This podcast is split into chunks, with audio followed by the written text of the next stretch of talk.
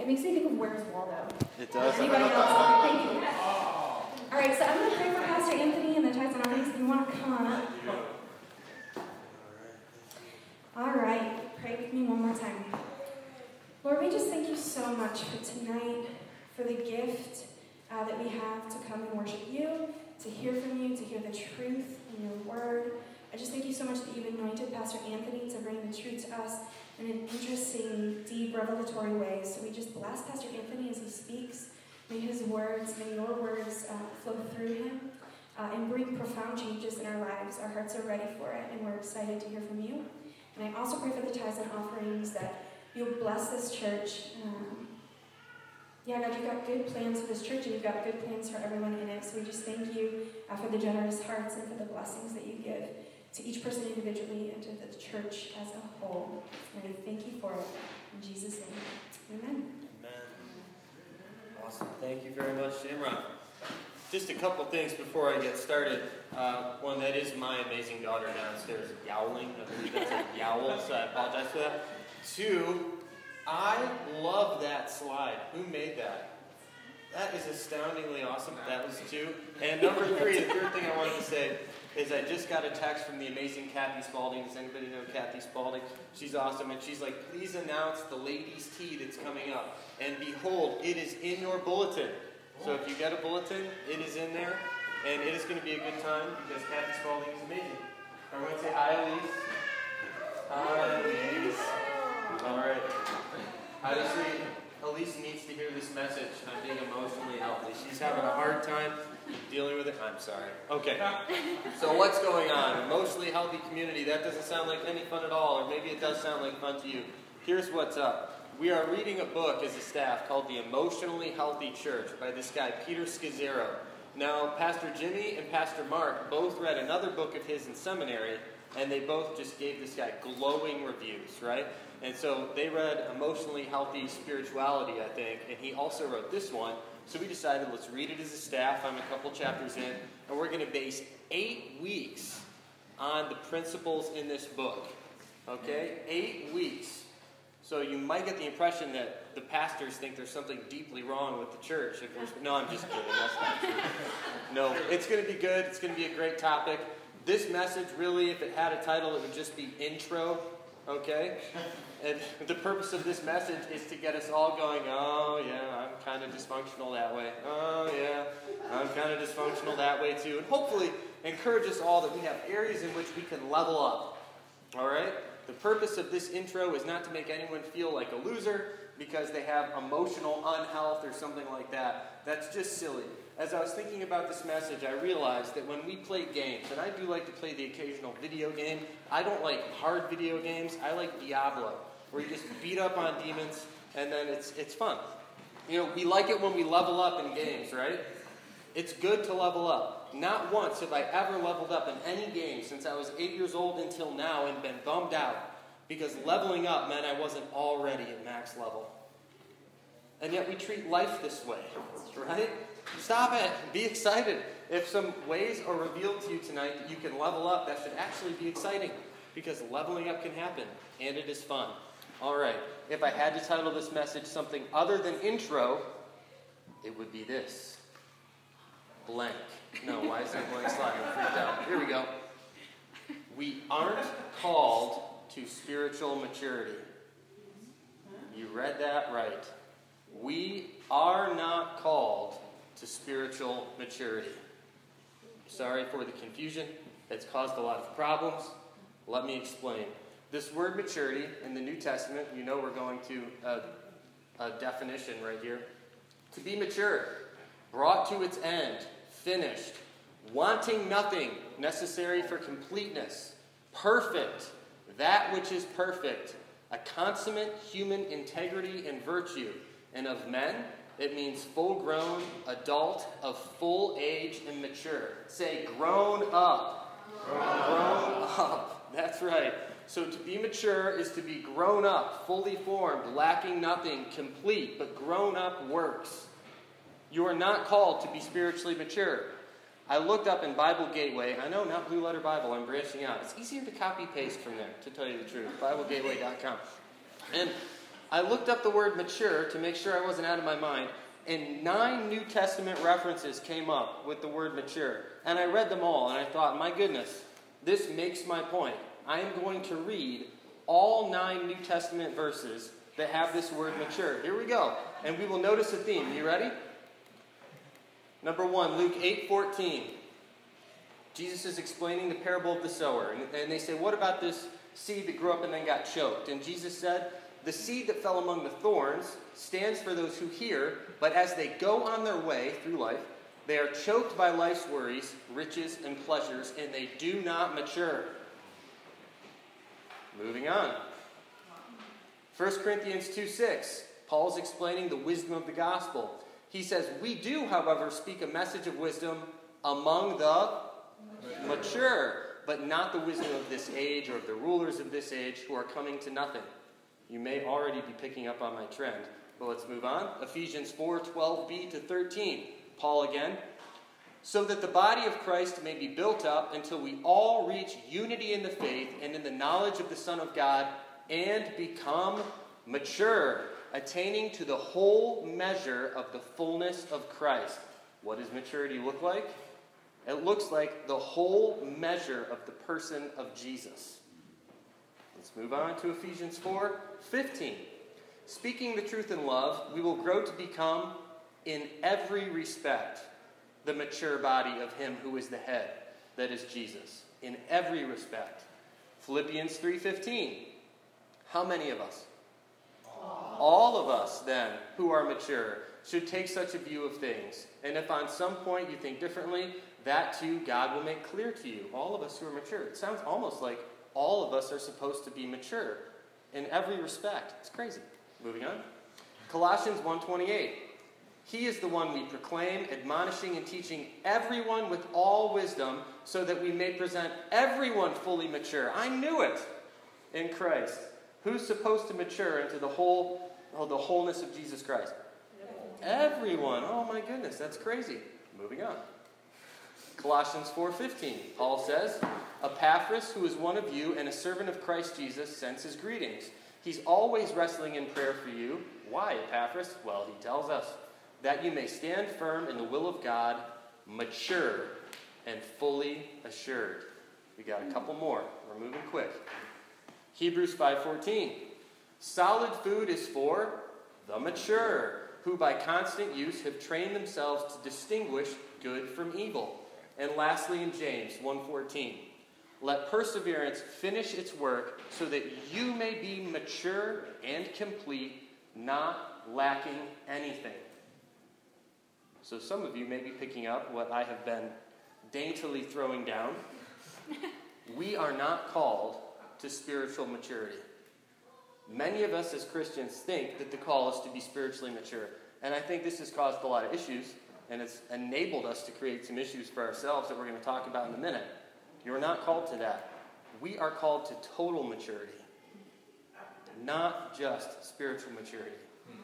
I think to grow up into the fullness of Jesus Christ probably needs to be relationally mature, certainly emotionally mature.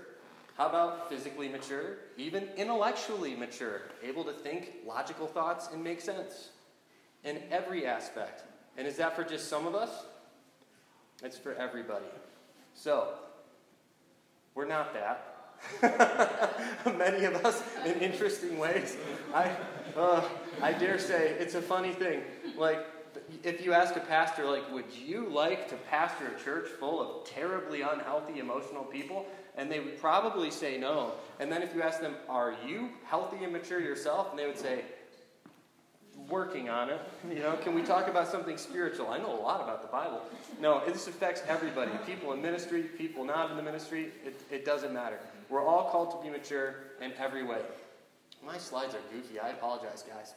This is a quote from Peter Scazzero in his book. The sad truth is that too little difference exists in terms of emotional and relational maturity between God's people inside the church and those outside who claim no relationship to Jesus Christ. But when you go beyond the praise and worship of our large meetings and conventions and into the homes and small group meetings of God's people, you often find a valley littered by broken and failed relationships. This is true. Has anybody been in church for longer than five years? Okay, excellent. Have you guys found this to be the case? You can admit it. All right. We need to grow up in every way, not just in spiritual ways, whatever the heck that even means. Okay? Because we get to define it for ourselves, and that's part of the problem. We're going to focus for eight weeks on growing up. We're going to call it emotional maturity, but really, he's talking about relationships. He's talking about how we deal with our emotions, and he's talking about the motivations of our hearts. I think that it's the way we deal with our emotions and the way we deal with our motivations that cause the downfall of many relationships. I think that if we could get a handle on our emotions, and when I say motivations, I mean the whys that drive us.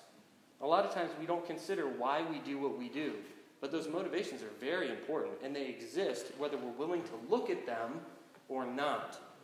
So we can either handle our emotions and motivations, or we can deal with them unhealthily. I'm going to give, give you three unhealthy ways to deal with emotions that hopefully are a little bit entertaining, and hopefully we can also find ourselves in these. Does that sound good? Yeah. Awesome. I think the first one is the pastor's problem. If you want to know how most pastors are emotionally unhealthy, this is it. Cat's out of the bag. Here we go. What do you do with these emotions and motivations of your heart? Do you look at them and deal with them in a healthy way? No! We just dig a big hole and we throw them in there. because I've got better things to do.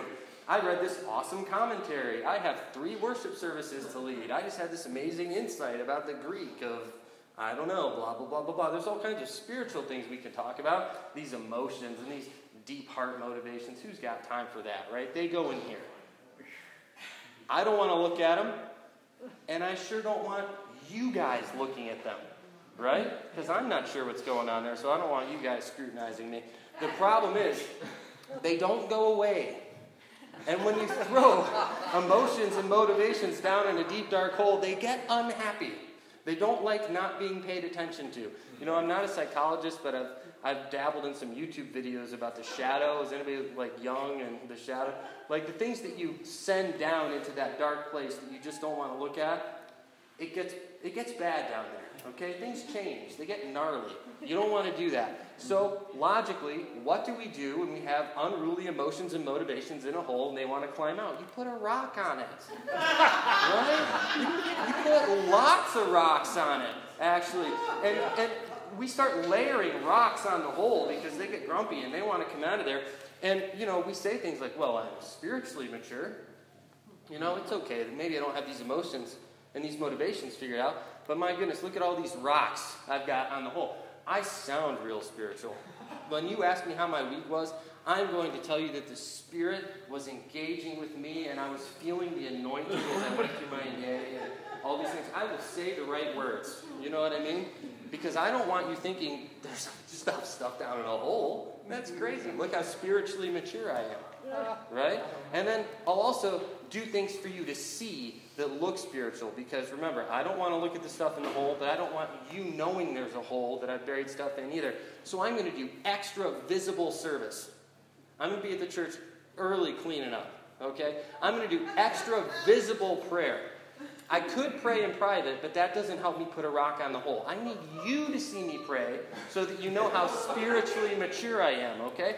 And not only that, but I'm also going to do extra visible worship. I could worship at home or in the car, but then you don't see it. And how will you know, guys, how spiritually mature I am if you don't see it? And if you ever want to talk to me about something, and I can't tell you how busy I am doing spiritual things so I don't have time, if I'm absolutely cornered, you best be sure. I've studied the Bible enough to be able to quote the Bible at you and make sure that in any conversation I know the most. And that way, you won't know that I've got a bunch of rocks on a hole covering up my emotional and motivational unhealth. And when all else fails, pull out all the stops, those things are wanting to push all the rocks off, you can barely keep it down. What do you do? Your secret's about to pop out. There's a solution, fear not always minister to other people. Okay? And this person will say minister as well. They won't say take care of other people. They'll say I minister to people because they want to sound spiritual. Rock number one, come on. And you will say, my, what a servant of the Lord. What a soldier in God's army. Just taking care of all these people. And oh man, you should talk to him about Hezekiah 519. He's just got these amazing insights. It's a sham, guys. Yeah, it is. Do you want a church full of these people? Man, I'll tell you what, pastors don't want a church full of these people, and pastors are tempted to be these people. It's no good, okay? Nobody's immune. And like I said before, this is a bad plan. Because whatever you stuff down in that dark hole becomes unruly, and they come for you. Yep. Yep. The time is going to be up, and those things are getting out. Uh, H.P. Lovecraft fans, anybody? Come on, amen. I see those hands. Yes, yes, my friends, my family. I read a story by H.P. Lovecraft back in the day called Herbert West Reanimator. It's incredibly unchristian. I don't recommend it. But the plot of the story is this, and this relates. Hold on. This guy kills people, he becomes a murderer, he's driven crazy, to reanimate them. He wants to take things out, human lives, and have them exist on his terms or not at all. And the experiments don't go well. He creates a whole army of failed monstrosities. And you know what he does? He just throws them in a hole. Just throw them in a hole. Just bury them. forget they even exist. Didn't turn out too well. Carries on with his life until the end of the story when this happens. This is the second to last paragraph. It was West who first noticed the falling plaster, oh goodness, on that part of the wall where the ancient tomb masonry had been covered up. I was going to run, but he stopped me. Then I saw a small black aperture felt a ghoulish wind of ice, and smelled the charnel bowels of a putrescent earth. Lovecraft for the win. There was no sound, but just then the electric lights went out, and I saw outlined against some phosphorescence of the netherworld a horde of silent, toiling things, which only insanity or worse could create. Their outlines were human, semi human, fractionally human, and not human at all. The horde was grotesquely heterogeneous. They were removing the stones quietly, one by one, from the centuried wall. And then, as the breach became large enough, they came out into the laboratory in single file. A sort of mad eyed monstrosity behind the leader seized on Herbert West. West did not resist or utter a sound, and then they all sprang at him and tore him to pieces before my eyes, bearing the fragments away into that subterranean vault of fabulous abominations. He wrote science fiction, but he said more than he knew he said often. If, and this is the serious part of the message in case you didn't get that part, if we insist on a lifetime of stuffing down our emotions and our motivations, anything we deem ugly, unpleasant, or just not worth our time, they become monstrous over time. They don't get solved. And the day will come when they pull the stones down and come through the wall in one way or another, and they will wreck you, so we need to ask forgiveness for doing that. And we need to have the courage to face what we desire to repress. Does that make sense? You guys ready for a little more comedy after that? Okay, good. Here we go. Option two. So you're not really into repressing and not looking at it. I think that's probably the most popular technique of emotional unhealth. most popular unhealth. I really do. But here's another one. Okay, why why resist them at all? You know, I mean, these emotions, they're so strong, they're so powerful. You know, they just drag you around. You ever met people that are absolutely run by their emotions and motivations and they don't even know why? And just to make it more clear, here's this picture the horse is those emotions, and the dude being drugged by the horse is you. All right? These people, when they're angry, they're furious. When they're happy, they make fools of themselves. When they're sad, they cannot function. All right? Everything is at 11, right? 110% or nothing. And if you ask these people, why are you living this way? Man, you're uneven. Yesterday you were goofy. Today you're selling. The two days before that you're punching holes in walls. What is going on, man? Usually they get defensive. That's just me. You know, I'm Irish. Who was it that said that? Was that Victor Orazio? You know, I'm genetically predisposed to be depressed. Leave me alone. You don't understand, right? And so I've got some of that too. I've been there. You know, I was just talking with Leonard Duke, where's my man right there, about how much I hate melancholy. And melancholy is my default setting, right? Like I've had to resist that my entire life. you know? But having that be present in your life and be powerfully present is not a license to let it drag you around. Amen. I really believe. Sometimes these people will say things like, You don't understand. You just don't understand. You don't have my temper. If you had my temper, you'd act this way. You don't understand how depressed I am. I mean, I have a, I have a genetic problem. I am genetically predisposed to depression. Me too. You know, it's okay. You know, happy people, you know, we rarely complain about them. Yeah. But I think it's possible to have more powerful emotions than other people. I really do. I believe that it's true that some people are more given to anger. Maybe it is genetic, I don't know, than other people. Some people just have a harder time being in a good mood. I honestly believe that. I really do.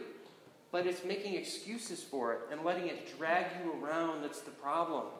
Does anybody want to hang out with someone who's being drug around in the mud by their emotions, that doesn't even understand the powerful motivations of their heart or why they do anything they do? They're unpredictable, they're unstable. You cannot trust them long term. They might be fun to hang out with for a short period of time, but these aren't the kinds of people you're going to welcome in to a lifelong, deep, heart to heart friendship because they're kind of manic. Not maybe in a clinical term, but functionally. It's no good. Do we want a church full of these people? No. Not any more than we want a church full of repressors, right? So there's actually a, a part B to this one. I really think that people that have more powerful emotions maybe than other people, maybe they're just not that great at managing them, but I really do believe, my non professional opinion is that some people have huge, dominant emotional areas of their life, whether it's sadness or joy or depression, mm-hmm. anger, something. Instead of getting drugged around by it, some people summon this immense power from within themselves. They have a steel spine, man, and they have this immense will. And they're like, this horse is not dragging me around. I'm going to drag this horse around. right? And so maybe you didn't know that horse carrying was a thing, but it sure is. So these people, person one, right, the repressor, he doesn't even want you to know that he's dealing with these emotions and motivations. This person doesn't care. They want the whole world to know. They're either unashamed that they're drugged around by the foot, or they want you to know that they are carrying this immense burden. How are you doing? I'm making it. You know, by sheer force of will, I survived another day. You know? And maybe you will. Hey, kudos to you. Maybe you're strong enough to do that. Not everyone is. Good for you. But you know what the long term fruit of this is? It looks heroic, doesn't it? And you'll think it is. And that's why it will foster pride, hmm. exhaustion, and resent even if you're strong enough and powerful enough to carry around this huge emotional load, if you can just wrestle your unhealth into a box and hold it there, you'll think you're pretty cool. And thinking you're pretty cool will turn into pride. It will get tiring. And suddenly you'll resent all these other weak people. Listen to me. All these other weak people that don't have to do or can't do what you're doing. So good. Man. I don't want to be in a church full of these people.